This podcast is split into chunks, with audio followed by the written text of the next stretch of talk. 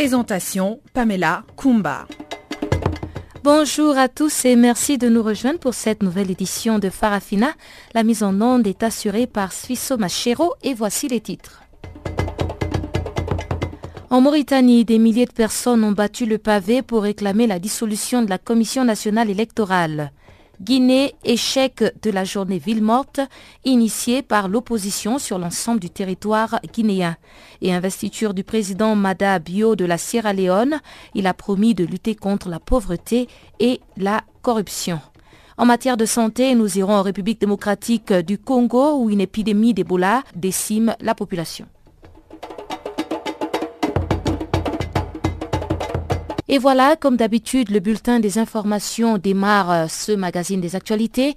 Guillaume Cabissoso est à la présentation.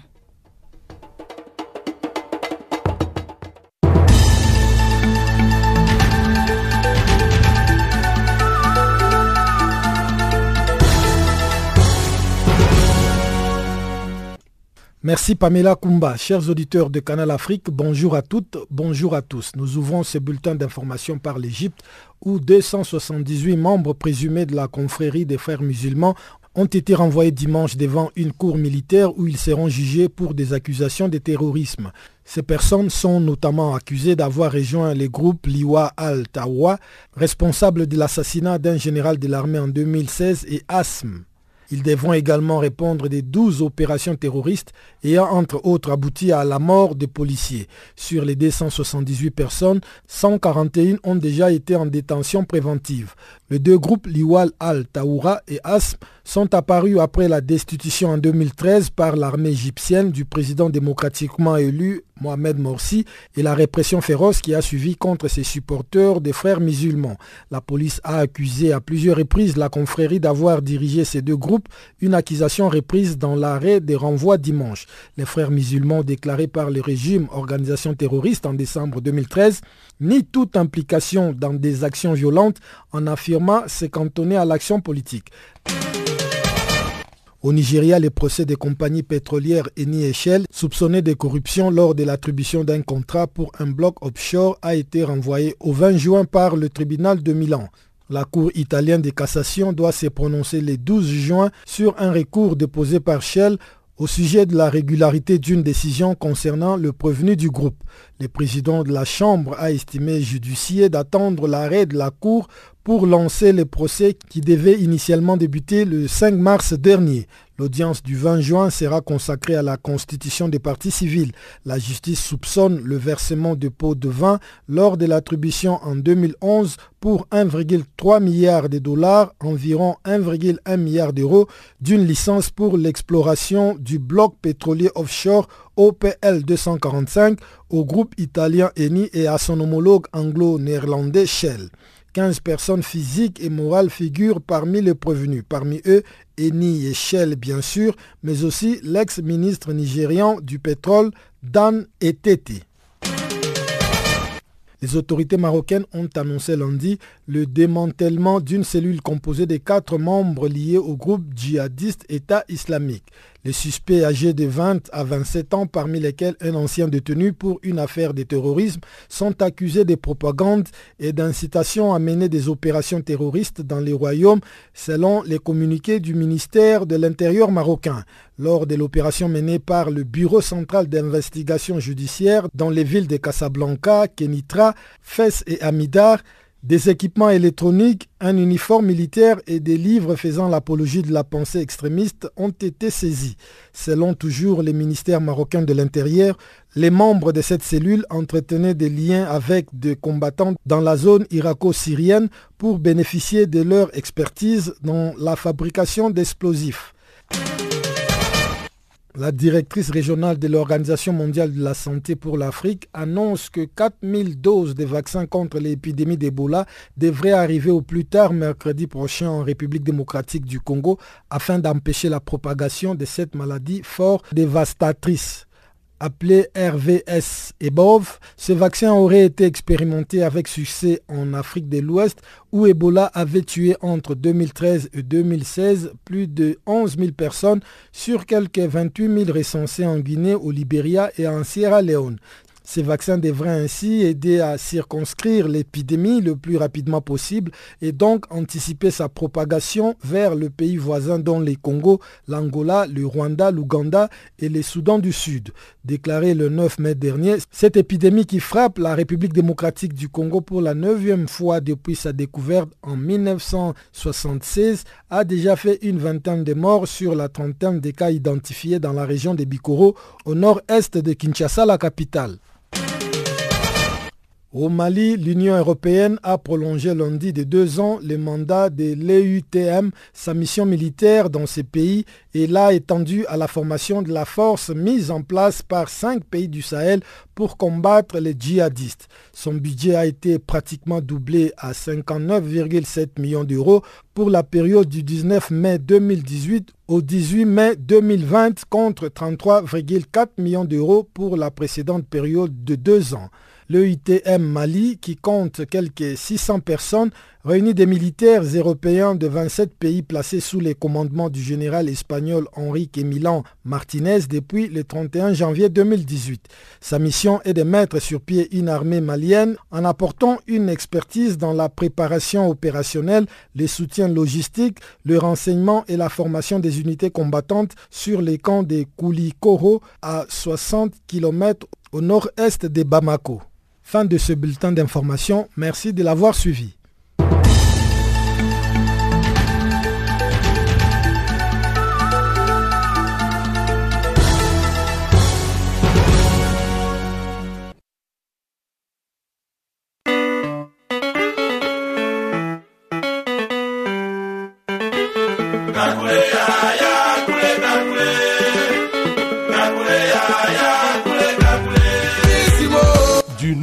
Sur Channel Africa.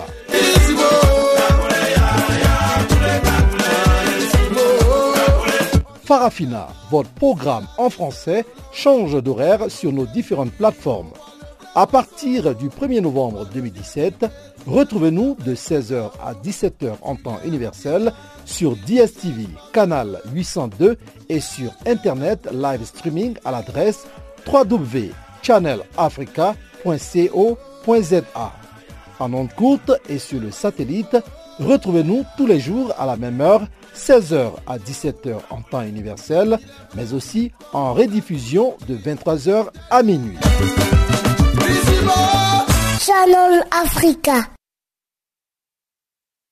Rebonjour à tous, on commence au Congo-Brazzaville où la défense de l'ancien général congolais Jean-Marie Michel Moukoko a annoncé lundi son intention de saisir les juridictions internationales contre sa condamnation à 20 ans de prison pour atteinte à la sécurité de l'État. Maître Eric Yvon Ibwanga, un des avocats de l'opposant, a précisé que la Commission africaine des droits de l'homme et le groupe de travail des Nations unies contre la détention arbitraire seront saisis dans les prochains jours. Nous reviendrons ce dossier dans nos prochaines éditions. Et en Guinée, la journée ville morte de ce lundi à l'appel de l'opposition n'a pas été suivie sur l'ensemble du territoire.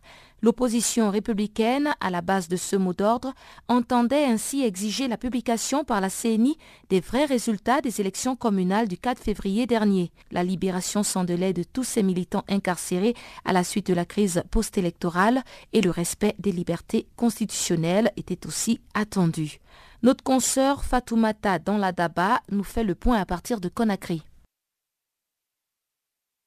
Ah, on peut dire que la ville morte n'a pas été totalement suivie. Elle a juste, euh, il y a quelques commerces, le commerce est juste un peu paralysé sur la route Le Prince, mais à part cela, euh, la circulation était fluide, il n'y avait pas beaucoup d'embouteillages, sauf dans les environs de 9 heures, il y a eu un petit bouchon au carrefour de Koza où des taxis euh, chemin à partir du carrefour de Bambeto.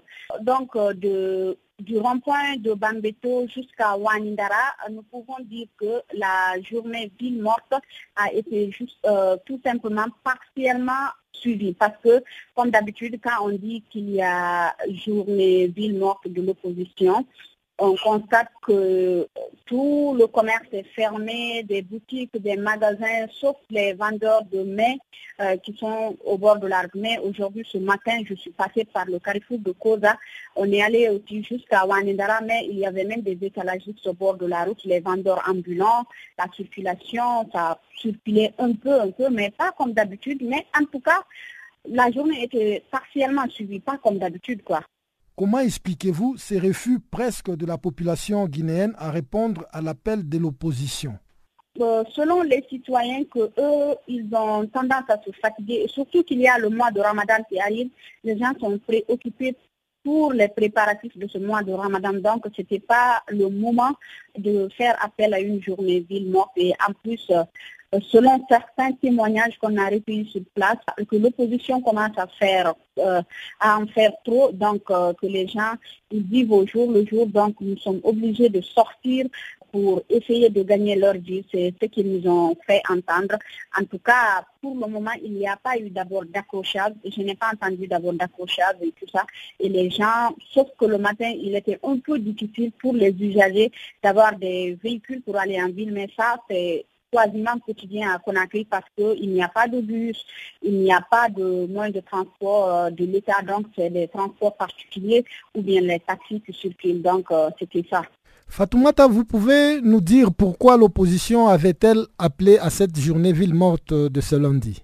Selon l'opposition, c'est suite à la mauvaise foi du parti au pouvoir de trouver un consensus pour euh, euh, de trouver un consensus en ce qui concerne les élections, la publication des vrais résultats. Selon l'opposition, le parti au pouvoir a proposé de reprendre les élections euh, dans les communes où il y a eu conflit, dans les communes où euh, ils ne se sont pas entendus sur les résultats et que l'opposition ne veut pas entendre cette reprise. Elle souhaite tout simplement que euh, que, les résultats, selon elle, qui lui a été volé, euh, qu'elle soit restituée dans ses droits. C'est ce qu'elle souhaite. Donc, euh, pour le moment, elle a suspendu sa participation au comité de suivi du dialogue des accords du 12 octobre 2016. C'est suite à cela qu'elle a appelé à la reprise de ces manifestations pour hausser le ton.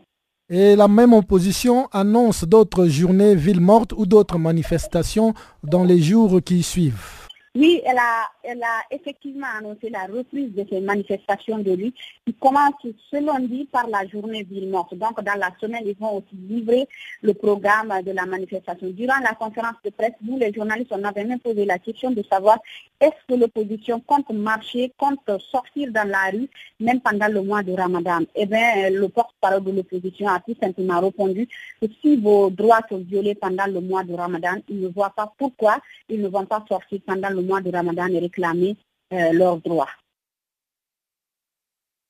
Au Niger, première audition ce lundi par le juge d'instruction des acteurs de la société civile arrêtés en mars dernier pour organisation et participation à une manifestation interdite. Elle intervient après une montée au créneau des avocats de ces acteurs de la société civile qui ont dénoncé en fin de semaine l'inaction du juge depuis près de deux mois maintenant. Le point avec notre correspondant à Niamey, Abdul Razak Idrissa. Ce lundi matin, un premier groupe de cette trentaine d'acteurs de la société civile passe pour leur première audition devant le juge d'instruction en charge du dossier qui les a placés sous mandat dépôt voilà bientôt deux mois. Il aura donc fallu que le conseil d'avocats de ces acteurs de la société civile sorte devant les médias pour dénoncer cette inaction du juge d'instruction pour que celui-ci passe à l'action. Maître Ahmed Maman, un de ses avocats. À la date d'aujourd'hui, à la date d'aujourd'hui, près de deux mois d'incarcération, aucun acte, aucun autre acte d'instruction n'a été posé. Et pire, ils n'ont eu droit à aucune visite du juge d'instruction, alors même que l'article 666 du Code de procédure pénale est clair là-dessus, qui fait une obligation au juge d'instruction de rendre visite chaque mois aux gens qu'il a placés. Mais dans ce cas d'espèce, près de deux mois d'incarcération, ils n'ont eu droit à aucune visite. Nous avions décidé d'entamer ou d'engager une procédure de dessaisissement du doyen de juge d'instruction conformément à l'article 77 du Code de procédure pénale. si on était dans des conditions normales, le président du tribunal devait nous répondre dans les huit jours, au plus tard le 5 avril 2018, par rapport à notre saisine. Mais malheureusement, c'est le parquet de Niamey qui répondait à notre requête en disant qu'il ne peut pas accéder à cette demande, alors même que c'est une compétence dévolue du point de vue de la loi au seul président du tribunal. Lors de sa sortie médiatique, le conseil d'avocats de cette trentaine d'acteurs de la société civile a tenu également à dénoncer la non-réaction de l'administration pénitentiaire du Niger face à l'état de santé d'un des détenus en la personne de M. Ali Idrissa. Sa santé ne fait que s'aggraver sous euh, les yeux impuissants des services médicaux locaux ce n'est plus une question d'urgence, c'est une question de vie. Si dans les 48 heures, il n'a pas été évacué, le pire peut se passer. Et nous avons saisi la Commission nationale des droits humains à cet effet. Et nous estimons qu'elle va réagir, qu'elle va s'impliquer pour qu'il soit évacué et ne demande aucune faveur.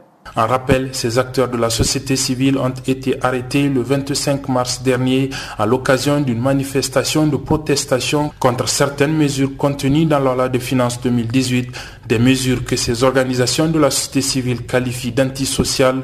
Non, répond le gouvernement qui estime les avoir prévues dans le cadre du respect de certaines directives de l'espace communautaire auquel appartient le Niger qu'est l'UMOA, l'Union monétaire et économique ouest-africaine. Razak Idrissa à Niamey pour Canal Africa. Julius Maada Bio est officiellement le nouveau président de la République sierra-léonaise. Sa cérémonie d'investiture a eu lieu samedi à Freetown, au stade national Siakas Stevens de Freetown, la capitale. Lors de sa prestation de serment, le nouveau président s'est engagé à lutter contre la corruption et la pauvreté. Retour sur cette investiture dans ce compte rendu de Chanceline Louraquois. Élu avec 51,81% des suffrages exprimés à l'issue du second tour du scrutin présidentiel du 31 mars dernier, Julius Madabio est désormais le nouveau président de la République. Alors que des dizaines de milliers de personnes avaient fait la queue samedi devant le stade national à Freetown depuis les premières heures du jour pour participer à la cérémonie d'investiture, des partisans du nouveau président ont tenté de s'engouffrer dans l'enceinte au passage des véhicules d'invités officiels. Ils ont été sévèrement repoussés par des militaires, ce qui a entraîné des bousculades et des mouvements de panique. La cérémonie d'investiture a néanmoins commencé avec plus de 90 minutes de retard devant des gradins rempli des dizaines de milliers de partisans de Julius Madabio, arborant la couleur verte de sa formation, les partis du peuple du Sierra Leone, SLPP en sigle. Sept chefs d'État de la région, une délégation américaine, plusieurs représentations diplomatiques et de nombreux artistes étaient présents dans les stades Siakas Steven de Freetown. Après le passage des troupes en revue, le président sortant, Ernest Bay Koroma, lui a symboliquement remis les spectres du pouvoir, symbolisant le passage des témoins entre les deux hommes, tous deux habillés de blond, qui se sont longuement serrés la main. Dans son discours d'investiture, Julius Madabio s'est à nouveau engagé à exercer le pouvoir de manière disciplinée, intègre et professionnelle et à combattre la corruption et la pauvreté, deux flots qui minent cette ancienne colonie britannique d'Afrique de l'Ouest où la moitié de la population de plus de 15 ans est analphabète. Élu cette fois démocratiquement, Julius Madabio avait prêté serment juste après l'annonce des résultats le 5 avril dernier marquant le retour aux affaires du Parti du peuple de Sierra Leone après dix ans d'opposition. Au premier tour, le 7 mars dernier, le candidat de l'opposition, l'ancien militaire Julius Madabio, avait remporté 43,3% des suffrages, soit une avance de 15 000 voix sur Samura Kamara, homme lige du président sortant, Ernest Bay Koroma, et candidat du parti au pouvoir, qui avait remporté 42,7% des suffrages. Selon le chiffre publié par la Commission électorale nationale sur la moitié des suffrages des 16 districts qui ont été compilés, les deux principaux favoris du scrutin se détachent de la course en recueillant chacun près de 43% de voix. Le nouveau président Julius Madabio avait déjà brièvement accédé à la tête de l'État en 1996 en renversant le chef de la junte, le capitaine Valentine Strassé, dont il était le numéro 2 avant de rétablir le multipartisme et de remettre le pouvoir aux civils. Ce dimanche 13 mai, des milliers de Mauritaniens ont battu le pavé à Nouakchott en réponse à l'appel du FNDU, Forum national pour la démocratie et l'unité, qui regroupe une dizaine de partis politiques de l'opposition dite radicale et des organisations de la société civile. Le mot d'ordre des marcheurs ensemble pour imposer une alternance démocratique. Le FNDU, dont les partis membres avaient presque tous boycotté les dernières élections, a décidé d'aller aux urnes pour les échéances législatives, municipales et régionales de cette année, ainsi que la présidentielle de cette année. La coalition de l'opposition réclame la dissolution de la Commission nationale électorale. Suivez ce reportage compilé par nos confrères de Deutsche Welle.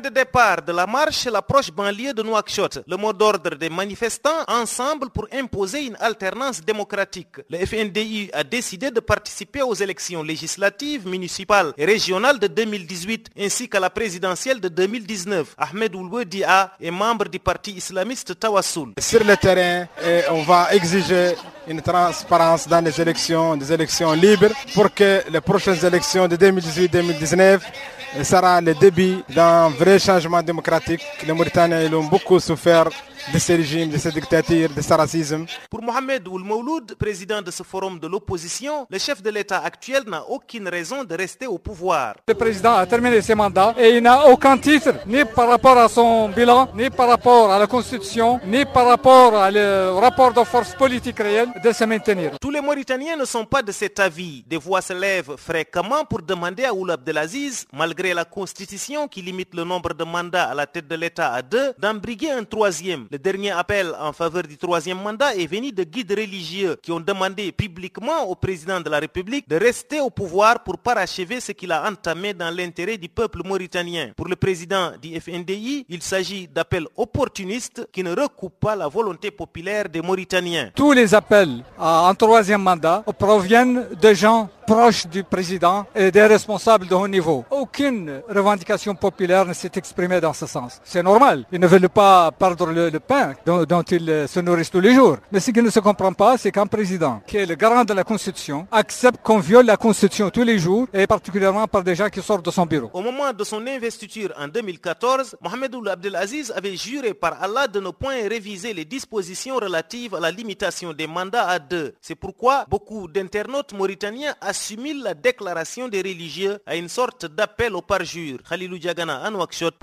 la. La coalition des Congolais pour la transition sans Kabila vient de lancer officiellement la campagne nationale dénommée Tout sauf Kabila. Cette campagne a été lancée en marge de la Convention politique nationale qui s'est tenue du 11 au 12 à Bruxelles, en Belgique. Un acte conventionnel du salut public a été lu et signé par les dirigeants du mouvement et associations politiques présents à cette convention de Bruxelles. Pour plus de détails sur cette convention, Guillaume Cabissoso a interrogé Madame Botefa Boko, vice-présidente chargée de l'organisation au sein de la CCT, la coalition des Congolais pour la transition sans Kabila. Au vu de la caducité de l'institution président de la République depuis le 20 décembre 2016 et l'expiration de tous les mandats parlementaires depuis 2012 pour le Sénat et depuis février 2017 pour l'Assemblée euh, nationale, vous constaterez avec moi que toutes les institutions du Congo sont désormais hors mandat et l'article 64 de la Constitution nous donne les prérogatives pour nous opposer à tout groupe ou toute personne qui prend le pouvoir par la force. C'est la raison pour laquelle nous avons décrété le lancement officiel de la campagne nationale dénommée Tout sauf Kabila. Et cette campagne a trois exigences. Un, elle exige la dissolution de la CENI, qui est la Commission électorale nationale indépendante. Elle exige la dissolution de la Cour constitutionnelle et elle exige la transition sans Kabila avant toute élection. Voilà les raisons pour lesquelles nous avons fait un appel à tout Congolais de se conformer à cette campagne pour le départ volontaire ou forcé de l'ex-président Joseph Kabila. De façon pratique, madame, comment allez-vous vous y prendre pour faire appliquer cette campagne sur le terrain? Sur le terrain, d'abord, il y a la communication, l'information de, cette campagne qui est déjà diffusée dans toutes les radios et les télévisions privées en RDC. Ça a été suivi en direct depuis Bruxelles. Donc le peuple doit d'abord être informé afin que le peuple congolais désireux, désireux pardon, de liberté, de justice et de paix puisse s'en approprier et activer le désordre populaire légitime. Je dis bien désordre populaire légitime pour restaurer l'État en République démocratique du Congo. Et par la suite, bien sûr, nous-mêmes, nous allons opérer d'autres euh, euh, actions pardon, que nous ne pouvons malheureusement dévoiler ici en cette radio. Combien de temps donnez-vous à l'actuelle euh, CENI, c'est-à-dire la Commission électorale nationale indépendante, ainsi qu'à la Cour constitutionnelle pour voir sa dissolution? Et qui va dissoudre ces deux institutions finalement? Eh bien, c'est le peuple congolais. Nous, euh, nous travaillons avec le peuple congolais. C'est le peuple congolais qui, qui en a assez de, de ce régime qui est hors mandat. Ces personnes ne peuvent plus engager la République démocratique du Congo. Sur le plan politique et économique, ils ne peuvent plus engager euh, la RDC. Et euh, maintenant même, nous allons agir pour mettre fin à tout cela. Est-ce que vous avez les soutiens de la communauté internationale ou finalement de toute la population congolaise pour euh, voir euh, cette campagne réussir sur place en RDC Écoutez, c'est le peuple congolais qui est concerné et non la communauté internationale. Voilà plus de 20 ans que le peuple congolais est meurtri. Vous savez très bien que nous avons comptabilisé 12 millions de morts plus de 2 millions de femmes violées, les familles, des, des millions de familles déplacées. Et pour que ce soit le problème de la communauté internationale ou d'abord le problème des Congolais. Les Congolais en ont assez. Et le peuple congolais est d'accord avec ces mesures de la CCT, l'organe de salut pour que le peuple congolais puisse retrouver une légitimité pour la gestion de son pays.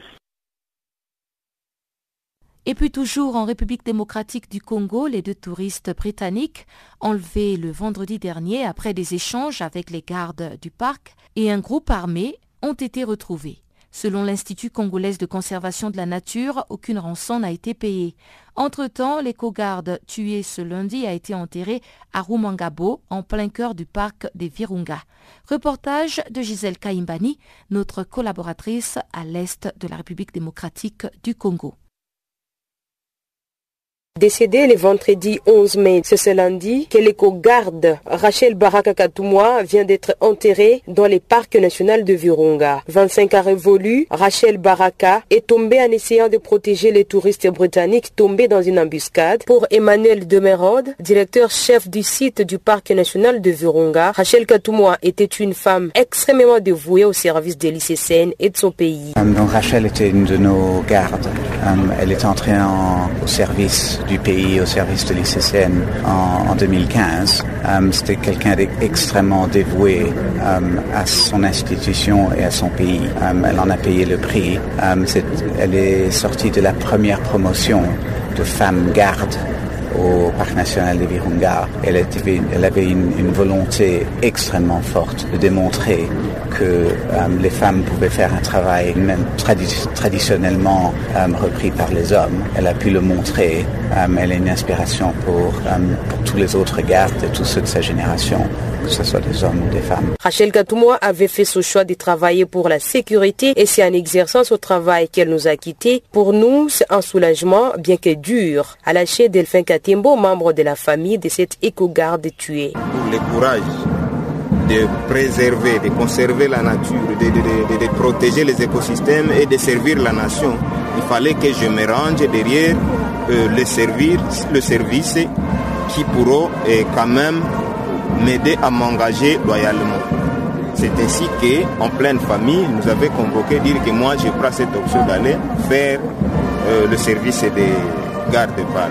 Vous avez accepté, c'est une émotion, mais aussi considérer que le plat de Dieu, on ne peut pas détourner le plat de Dieu. Mais pour nous, comme elle est morte en service, ça nous enchante parce que ça fait, c'est sa bravoure pour le service de la nation. Nous, elle était brave.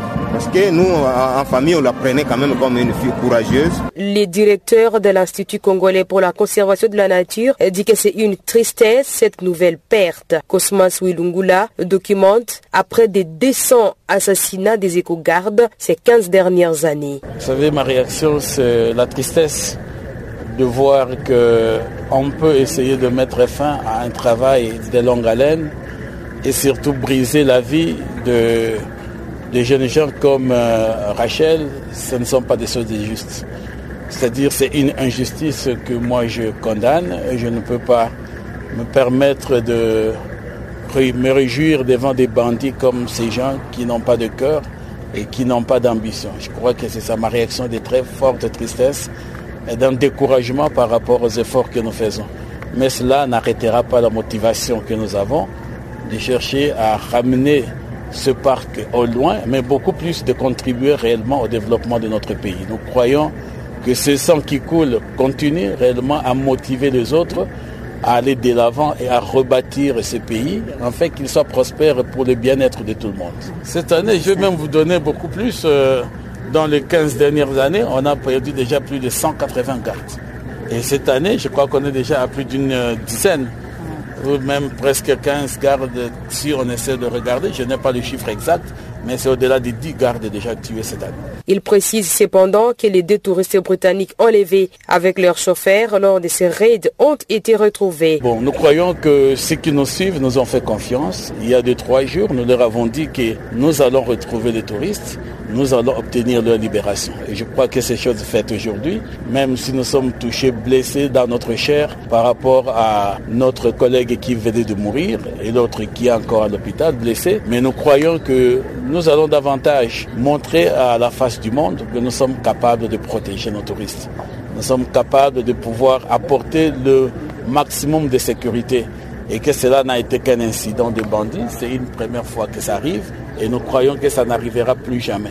Ce sont des bandits, ce sont de hors la loi. De tous les moyens, on s'est déployé les troupes, on a déployé toute la force aérienne, on a localisé la région et on a acheté de Goma, pas très loin des de et des Rabumba. Les derniers hommages ont été rendus à Rachel Baraka Katoumoua pour louer ses efforts pour que le tourisme revienne au Nord Kivu. Les ministres de l'urbanisme pensent que la jeunesse doit garder l'espoir, même devant un défi. Dommage pour euh, la énième mort des éco-gardes euh, dans le parc de, de Virunga j'ai décidé effectivement d'accompagner l'ICSN parce que je crois que le Nord Kivu pourra aussi se développer à capitaliser le secteur du tourisme mais aussi le parc national de Virunga, c'est patrimoine de la République démocratique du Congo au-delà des ça mondial. C'est pourquoi nous sommes venus euh, s'incliner devant sa mémoire, mais aussi dire à la jeunesse que devant les défis, nous devons garder l'espoir et nous devons euh, effectivement travailler pour que euh, tous ces défis puissent être relevés par la République démocratique du Congo. Depuis Goma,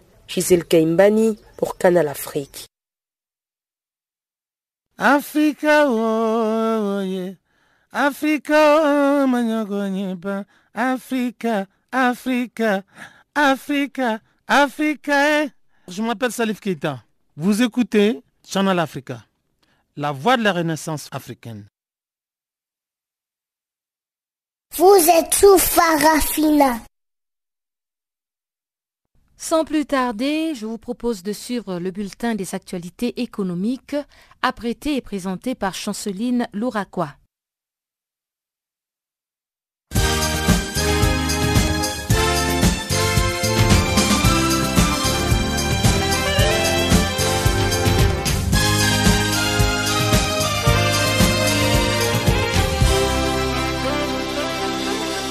Bonjour, chers auditeurs du Channel Africa. Notre bulletin économique s'ouvre au Mali avec le lancement ce lundi d'un projet inédit des zones économiques spéciales. Cette zone économique est conçue pour être un projet intégrateur qui va accélérer les développements socio-économiques des trois pays, entre autres le Mali, la Côte d'Ivoire, le Burkina Faso, surtout au niveau des régions concernées.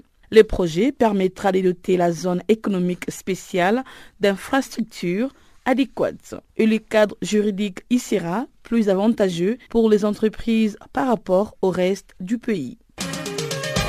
Au Sénégal, le chef de l'État Macky Sall a lancé la semaine dernière un appel au dialogue sur la gestion des ressources gazières et pétrolières. Une façon, avait-il dit, de se conformer à son ambition de gérer les ressources pétrolières et gazières de façon inclusive et durable dans l'intérêt des populations. Bref, le chef de l'État qui avait dit espérer que tout le monde répondrait présent à cet appel parce qu'il s'agirait de parler de l'avenir des ressources pétrolières et gazières avait tenu à être explicite. L'agence des notations américaine Moody's annonce ce lundi que les bénéfices des banques nigérianes connaîtront une régression durant l'année en cours. Dans son rapport Perspective du système bancaire nigérien, Moody's note que malgré la stabilisation du financement des devises et des profils de liquidité des banques, les bénéfices des banques seront sous pression. Les paramètres du capital diminueront aussi légèrement au cours de la période des 12 à 18 mois. De plus, la qualité des actifs restera faible, mais une détérioration supplémentaire de la performance des prêts sera marginale à mesure que les conditions d'exploitation s'amélioreront lentement. Moody's prévoit une reprise de la croissance du produit intérieur brut réel au cours de deux prochaines années en hausse de 0,8% l'an dernier. Enfin, note le rapport, la rentabilité des banques nigérianes va néanmoins diminuer en raison de la baisse des rendements des titres d'État ainsi que d'une probable réduction des revenus de produits dérivés. Après la campagne 2017 et 2018, le Burkina Faso se donne le moyen de redevenir le premier coton culteur africain. Cette campagne a vu la production baisser à 613 000 les cotonculteurs burkinabés prévoient une production de 836 000 tonnes pour la campagne à venir.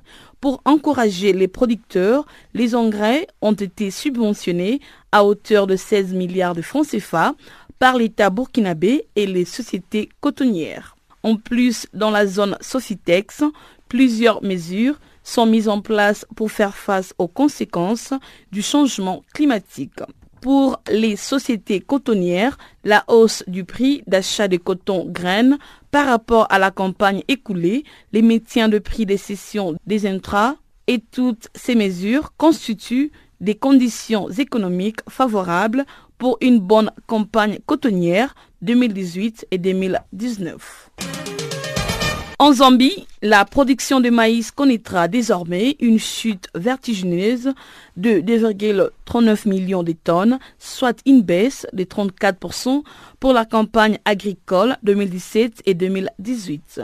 D'après les ministères de l'Agriculture, le pays vit les doubles fardeaux d'une sécheresse qui frappe plusieurs zones de production et des attaques de chenilles légionnaires ainsi que des insectes foreurs des tiges dans les champs des maïs. Selon les autorités, cette chute de la production de maïs, qui reflète la grande instabilité du secteur agricole d'une année sur une autre, ne devrait pas cependant menacer la sécurité alimentaire du pays. La Zambie consomme en moyenne 1,6 million de tonnes de la céréale par an. La culture du maïs est essentiellement le fait de petits exploitants qui représentent près de 70% des emplois agricoles du pays. Ainsi s'achève notre bulletin économique.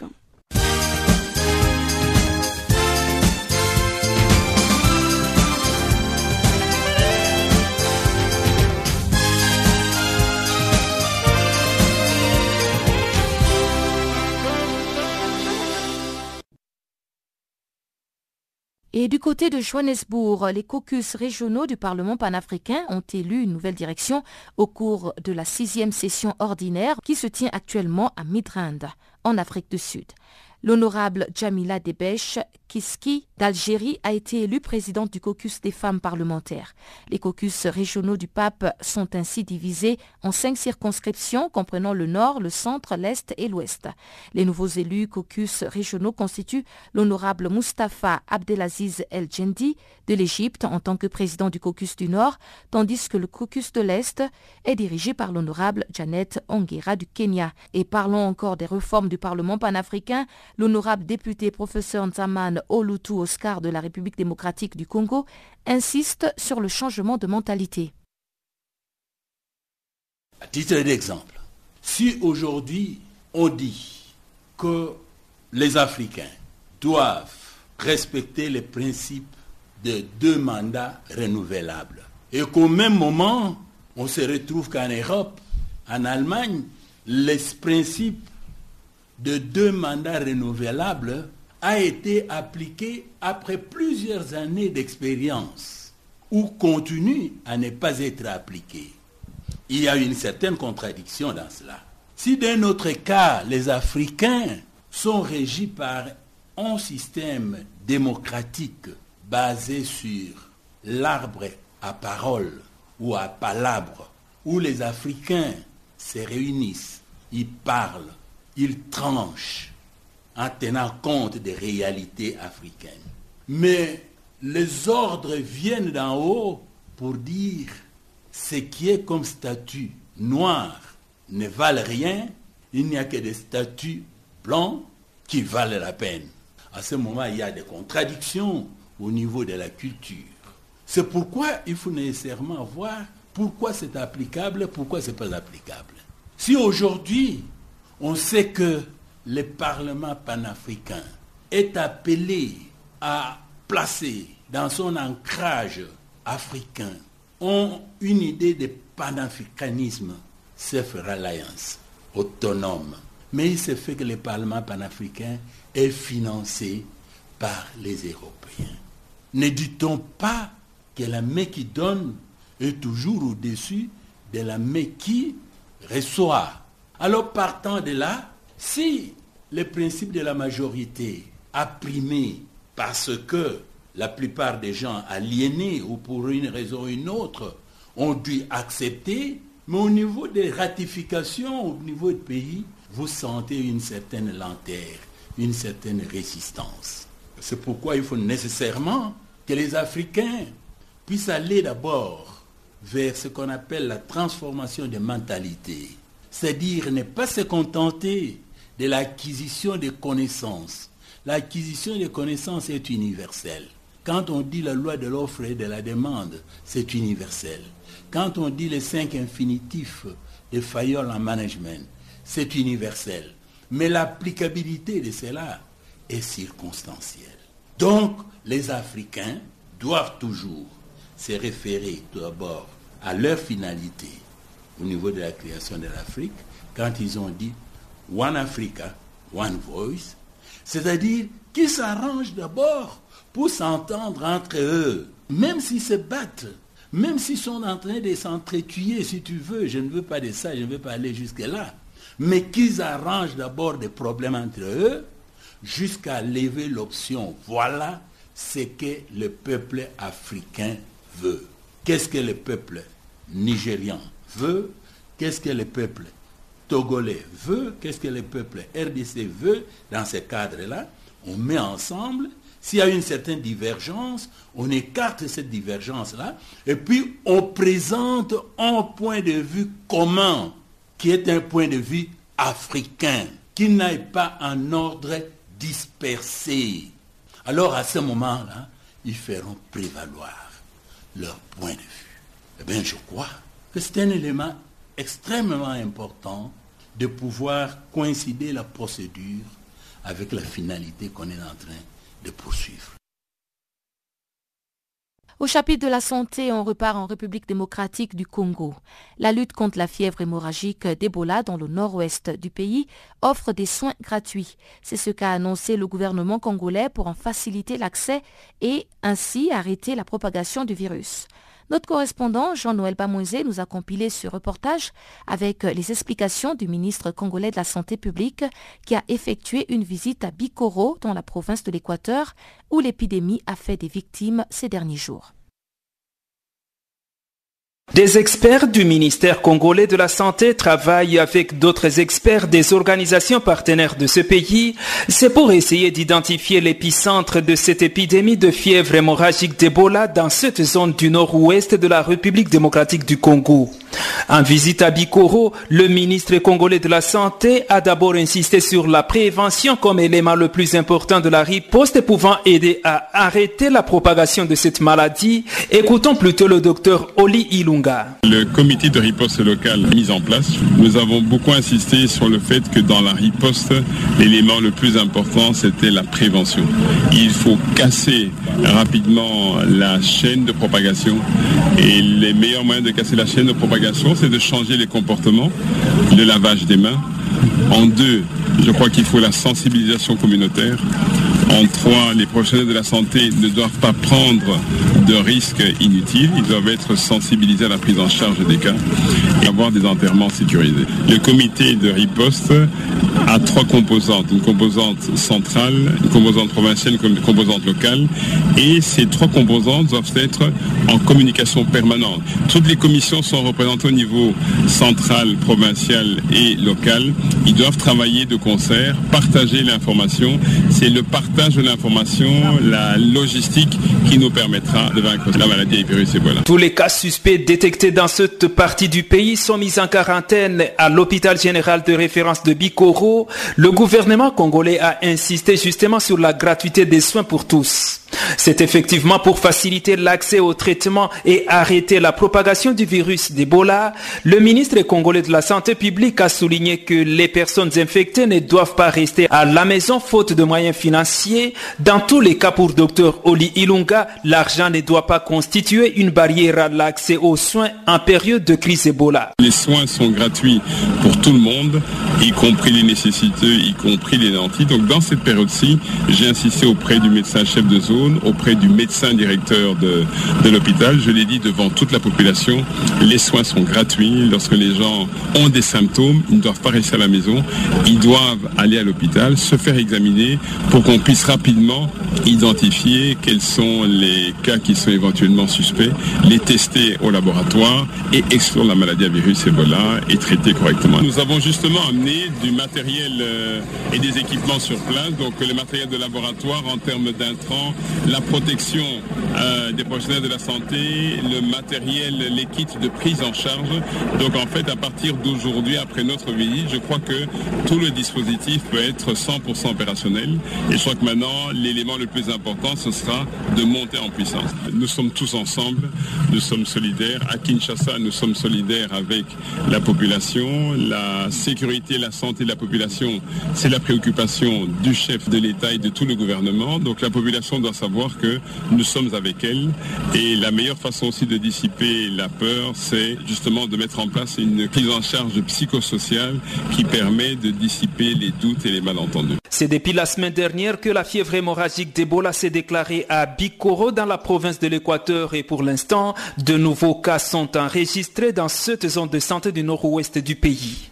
Parmi les experts des organisations partenaires présents sur le terrain figurent ceux de l'Organisation mondiale de la santé, ceux de Médecins sans frontières et ceux du Fonds des Nations unies pour l'enfance. Jean-Noël Bamoisé pour Canal Africa Kinshasa. Et toujours à ce sujet, l'OMS se prépare au pire des scénarios face à la nouvelle flambée d'Ebola en République démocratique du Congo. Lors d'un point de presse à Genève, le directeur du programme de gestion des situations d'urgence de l'OMS a noté que son organisation a comptabilisé 32 cas, dont 2 cas confirmés, 18 probables et 12 suspects, sans oublier 18 décès entre le 4 avril et le 9 mai dans la région justement de Bikoro située au nord-est de Kinshasa, la capitale. Tariq Jasservik est le porte-parole de l'OMS et il est au micro d'Alpha Diallo de la radio des Nations Unies. Le gouvernement euh, de la République démocratique euh, du Congo euh, nous a informé ce mardi qu'il y avait donc deux cas d'Ebola qui ont été confirmés par les tests de laboratoire.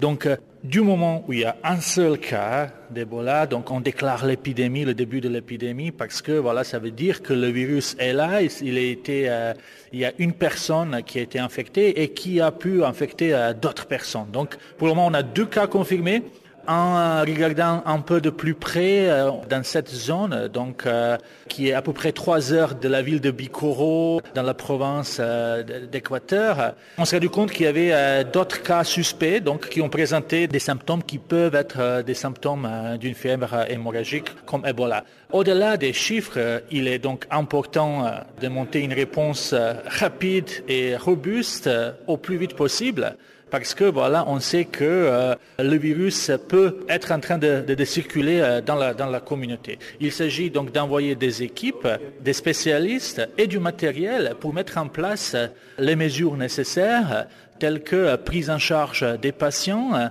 telles que un laboratoire mobile pour faire le diagnostic rapidement, aussi euh, faire un centre de traitement, commencer le programme de suivi de contact, faire des équipes qui vont s'assurer que les, enterrements euh, soient faits de manière euh, sécurisée. Et évidemment, on, est en train aussi de regarder euh, si l'usage des, vaccins contre Ebola est quelque chose qui devrait être mis en place aussi. Vous avez parlé de deux cas confirmés, mais on parle aussi de 18 cas probables et 12 suspects. Donc ce qui fait au total, c'est 32 suspects probables et confirmés. Effectivement. Donc euh, au moment, pour le moment, donc on, parle de 32 euh, cas au total, dont deux confirmés. Ces cas euh, ont été signalés pendant les semaines précédant donc la confirmation le 8 mai. Encore une fois, donc, il faut maintenant mobiliser les efforts. Il faut travailler et appuyer le gouvernement hein, de Congo qui mène cette réponse, l'ensemble des partenaires, y compris euh, l'Organisation mondiale de la santé, d'autres partenaires comme UNICEF, Médecins sans frontières, euh, Fédération internationale des Croix-Rouges, sont là pour appuyer cette réponse euh, qui, est, qui est montée par le gouvernement. C'est-à-dire que les équipes de l'OMS sont déjà sur place? On a une équipe euh, qui est déjà sur place, qui est partie euh, le jour même de la confirmation, qui est arrivée à Bicoro le 9 mai. C'est une équipe euh, mixte qui comprend les personnes qui travaillent pour le ministère, mais aussi pour MSF. Donc c'est une réponse qui est faite par plusieurs organisations. On s'est rendu compte qu'on a besoin vraiment de tout le monde qui a des, connaissances et expertises nécessaires euh, pour arriver à contrôler donc l'épidémie au plus vite possible pour euh, euh, arrêter la propagation du virus. Dernière question. Pour travailler dans ces zones comme Bikoro, il y a des problèmes logistiques, il y a des problèmes d'accès. C'est des distances pas courtes, 100 km. Et là, on parle de trois lieux différents par rapport à cette crise. Ça vous pose quoi comme problème en termes de logistique et d'accès? Donc l'accès est primordial. Euh, vous l'avez bien dit, euh, les routes ne sont pas en parfait état en République démocratique du Congo. Euh, le, centre de santé qui a été touché est à trois heures de Bikoro. Et donc, euh, la seule manière d'y arriver est par les petites motocyclettes. Donc, ce qu'on essaye de faire pour accélérer cette réponse, on travaille avec le Programme alimentaire mondial euh, qui a des capacités logistiques pour mettre en place un pont aérien depuis Kinshasa jusqu'au Bikoro pour euh, transporter le matériel, pour transporter les médicaments, pour transporter aussi le personnel. Il faut agir vite et dans la situation actuelle, donc le pont aérien est vu comme quelque chose qui est crucial. Place maintenant au bulletin des sports et Chanceline Louraquois est à la présentation.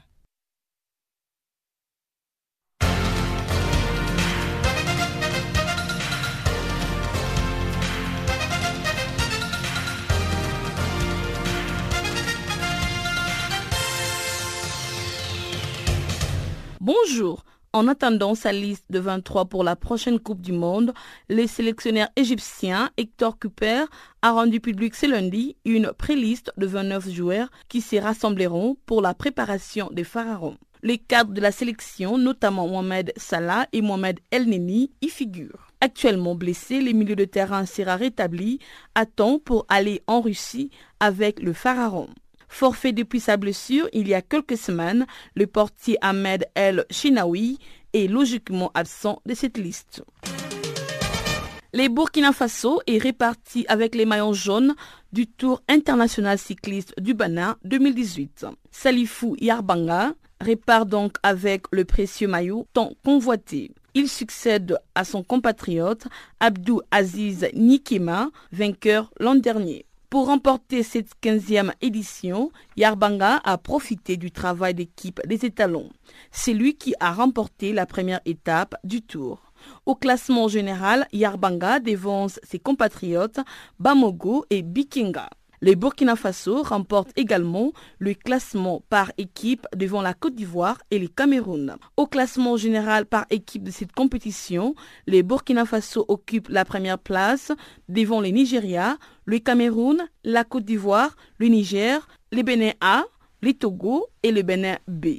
Cette édition du Tour cycliste international du Bénin a rassemblé 48 coureurs du Bénin, du Burkina Faso, du Togo, du Cameroun, du Nigeria, du Niger et de la Côte d'Ivoire.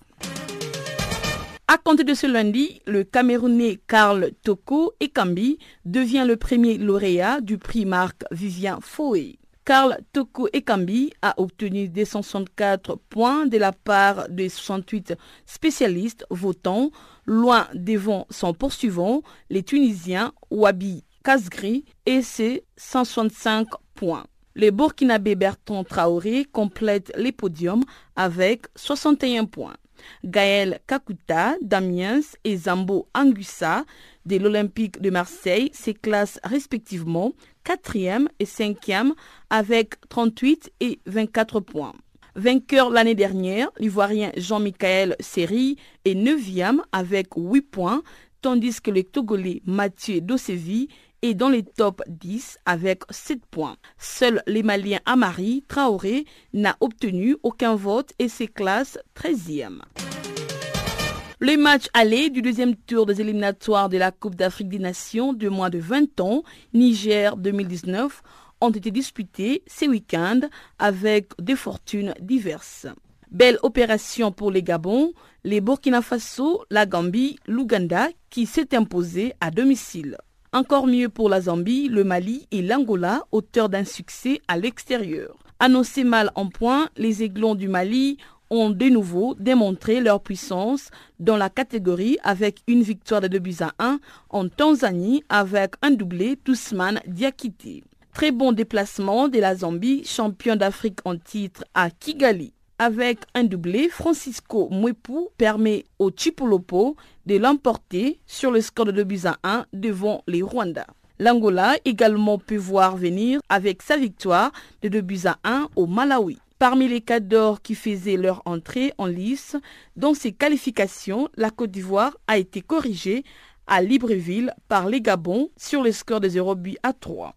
Le Nigeria est tenu en échec par la Guinée-Bissau sur le score de 2 buts à 2 à Bissau. Petite victoire de la Mauritanie à Nouakchott devant la Guinée sur le score d'un but à 0. Six rencontres sur le 14 au programme se sont terminées sur un score nul dont le Sénégal contre l'Égypte.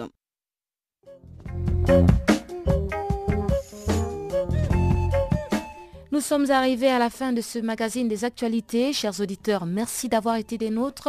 Je vous rappelle que la technique était assurée par Sfisso Machero. Quant à moi, Pamela Kumba, je vous donne rendez-vous demain, même heure, même fréquence, pour un autre périple des actualités en français. Au revoir.